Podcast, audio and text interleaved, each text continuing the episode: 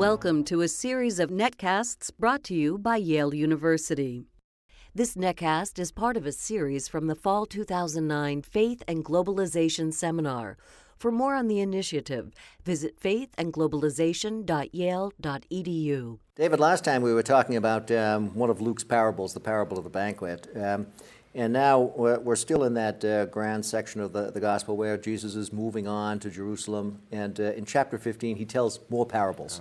Uh, 15 and 16 really are rich with parabolic stuff. And uh, chapter 15 seems to uh, focus on the theme of lost and found, It does, right? it does. Uh, and it gives us at the end the parable of the, uh, the prodigal son, so called.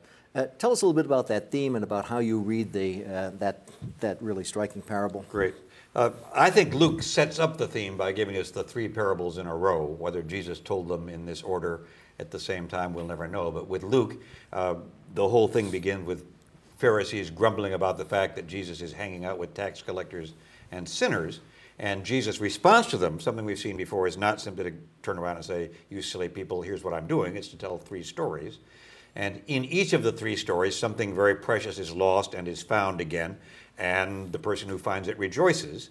And I think what, what Jesus is, in Luke's context, I think what Jesus is telling the scribes and Pharisees is that they too ought to join in God's joy at the fact that those who have apparently been excluded from God's family are now welcomed into God's family as the sheep is found, as the coin is found, as the son is found. Uh, S O N is found. Having said that, it seems to me that one reason people love the story of the prodigal son um, is that it's not just the story of the prodigal son, it's the story of three major players, the father and two sons.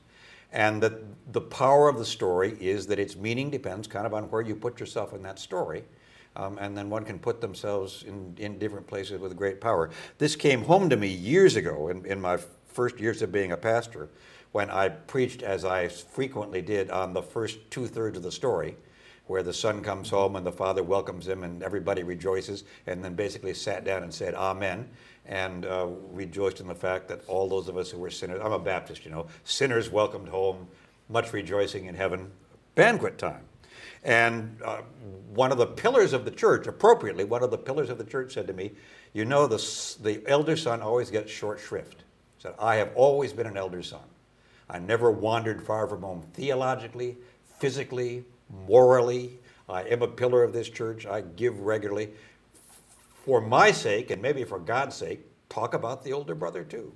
And ever since, I've tried to pay attention to the three. And there are just a few things that strike me about the story, this story, and then I'd love to hear a response to it. It is a rich story, and, and like rich stories, it has different meanings. And some of the things that strike me, one you already talked about, it's open ended. We have no idea whether the, whether the elder brother ever comes in. Uh, for all eternity, he's out there in the fields trying to make up his mind. That's a powerful storytelling technique. But I think one reason we love this story is we don't know how it's resolved, and Jesus doesn't tell us what we're supposed to do about it. Um, so it's not just an example story, it's something richer than that. Uh, I love the fact that the father goes out twice, not just once. That's what my pillar of the church friend was telling me that, that the father gets off the porch once and welcomes the son, but he also goes out to seek the lost found one. I mean, interestingly, in some ways, the one who's most lost is the one who thinks he's found, and the father goes out to tell him that too. Uh, I think it's very powerful. And, and when, the, when the elder brother says, This your son has come back, and the father says, Your brother. This isn't just my son, fella, this is your brother. It's, a, it's, it's just a, a story whose power lingers with us. And lots of people have, many people have thought that if there's a parable that kind of tells the gospel story, this is that story that, that Jesus Christ is God's running down the road to welcome us home. Uh, those are marvelous insights, and I agree with everything you've, you, have said. I, let me just add uh, a couple of other little uh, perspectives on sure. it. Um, I think we have a tendency to um, uh, allegorize the, uh, the story of the, uh, the prodigal son and think of the father as a kind of cipher for God. Yeah. And in some ways, the, the Lucan context in chapter 15 gives us um, a ground for doing does, that. Yeah. Because the other two stories, the, um, kind of uh, the especially yeah. the parable of the, um, uh, the lost sheep, is, is a little godlike. A yeah. little godlike. Yeah, yeah. Um, but I've often uh, asked people when uh, I'm teaching this, uh, this parable to think about uh, what we've seen in some other cases, insert yourself in a parable in a, a way different from what you've usually yeah, done. Absolutely. And think of uh, the Father not as a, a, cipher for God, but as a cipher for you. Yeah. and think, think of uh, yourself being confronted with um, a really difficult choice. It could be a personal choice uh, of alienating someone you Yeah, love. nice. Um, or it could be another cost of discipleship Yeah, story. yeah, because nice. I think um, uh, the father, in some ways, is being called to the compassion that Luke is preaching all the way through, and it's going to cost him. Nice. That'll preach. Yeah. And, I, and I'll preach it. I'll, Well, I'll use it. Feel free to use it. Um, no, it, it's, it's the best illustration of the a claim I come to time and time again, which is that the parables are not unifaceted; they're multifaceted. And one of the best ways to get the different angles on it is to is to put yourself in different places. Just a really quick aside: one of the three or four sermons that I preached that I got in great trouble over, and I think this is a sign of the weakness of my preaching. If you're preaching right, you should probably be in trouble most of the time. Um, but I, I tried what I still think was a fairly clever trick, which is I made them all female. I made the mother an invalid mother, the elder brother that member of the family who stays at home, and the younger the, the younger sister was the one who wanted out and lived the high life and came back, and the mother at the at the at the danger of neglecting the elder sister runs out to welcome the one who was pretty much neglected her. Everybody got mad. Mm-hmm. Everybody got mad at the mother when you changed the gender because the family dynamic came clearer, I think, than this kind of allegorized God thing we've done all the time. Um, I think one does have to think hard about it. Interesting. you know, we've already alluded to the possibility that there's a kind of um, salvation historical reading of this story too, uh, and then again, that's something that uh, we're invited to um, to do because of the, the Lucan context here in chapter 15. Jesus in confrontation with the, the scribes Yeah. and the Pharisees, Yeah. or the tax collectors and sinners uh, coming near him, Yeah. and the Pharisees and, and scribes grumbling, right? Yeah. So we have that uh, that tension. The, the grumbling becomes almost like the elder brother sitting That's, out there. that's right. saying, That's right. I'm so grumbling we're you're welcoming this invited by Luke home." to see the uh, the opposition to this gospel of compassion in the form of uh, of the Jewish leadership, and that then ties into the theme that will run through Acts of the. Uh, the rejection of the Christian Yeah. message by Jewish leadership Yeah. and the open-endedness of Acts. Uh, Paul preaching in Rome, um, the Jews, uh, the Jewish leadership of Rome, listening to him respectfully. Yeah, Are they uh, going to come in? Or are they not? yeah. Uh, I think the same open-endedness Yeah. is there in Acts as we have in this. What, will- what will you do? How will you come in? Yep. Uh, the other thing that strikes me um, is that we now follow this with another parable, which, if, if this is the most beloved, I'd say the next one is the most befuddling parable um, in all the Gospels in some ways about the steward.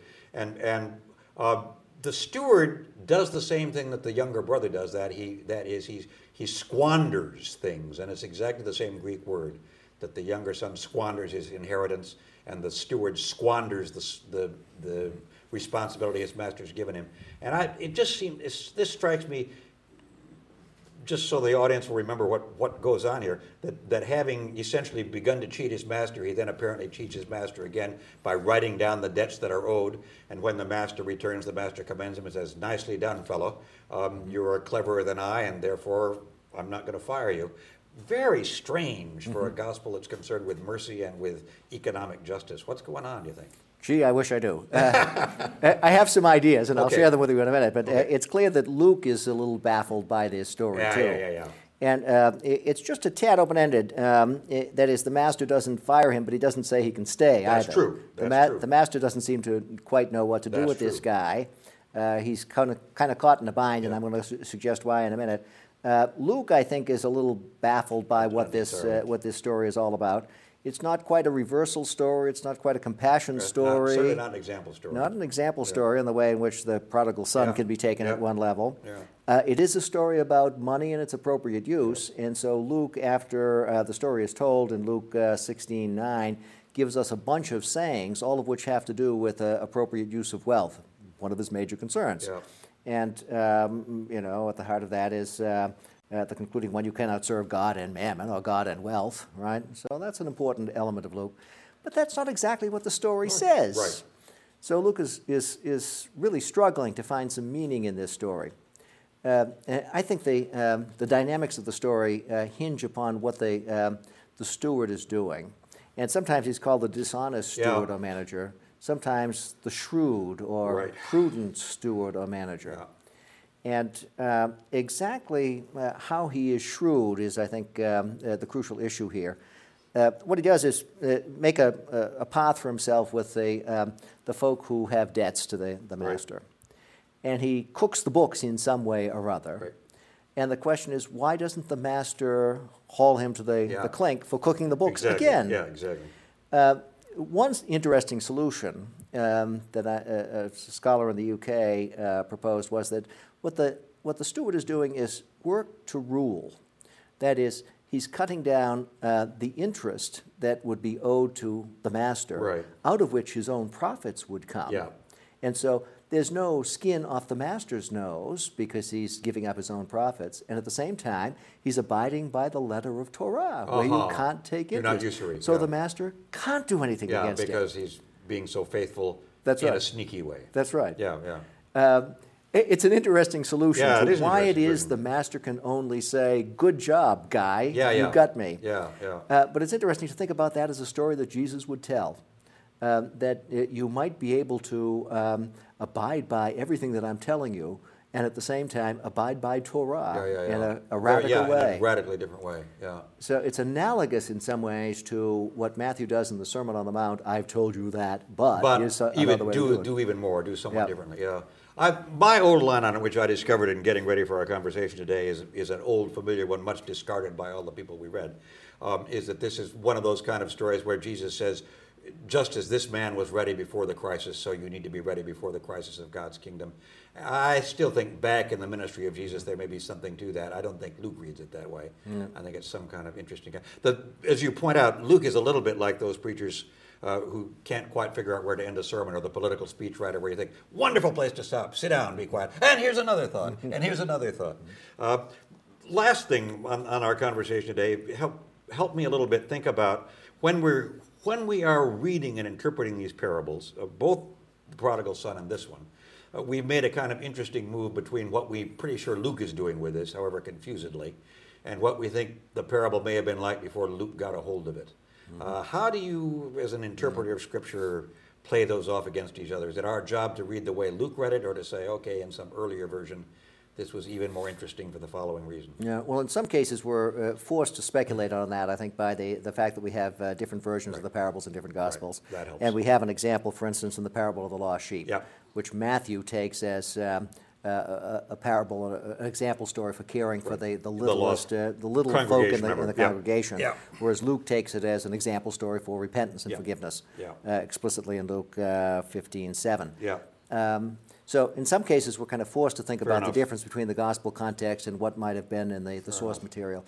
Uh, I think here, in the case of Luke 16, we're forced in that direction by the discrepancy between the, the logic of the Yeah. story, which is a little opaque to us, Yeah. and all of these morals But all those answers are on. wrong. Whatever, Right. the, whatever those are, that can't be it. So my, my hunch is that we have here a, a really interesting story that Jesus himself told, and Luke didn't quite know what to Yeah. make of it. And so uh, that liberates us a little bit to, to, to play with it. I like that. And we've, we've already seen how playing with these stories, which I think we're invited to do as interpreters of the, uh, the scripture, um, can yield new meaning. And I think we have the, uh, the option to do that here too, whether or not we get back to the uh, authentic Who knows? But, but there are real possibilities that That's the right. story provides. Thanks. Yale University, in collaboration with the Tony Blair Faith Foundation, has created the Faith and Globalization Initiative, which examines the profound impact of religious faith in a world where political, economic, and social spheres are increasingly interconnected. These crucial issues of faith and globalization can hopefully, through open discussion and reflection, lead to the kind of reconciliation and peaceful coexistence that life in the 21st century demands.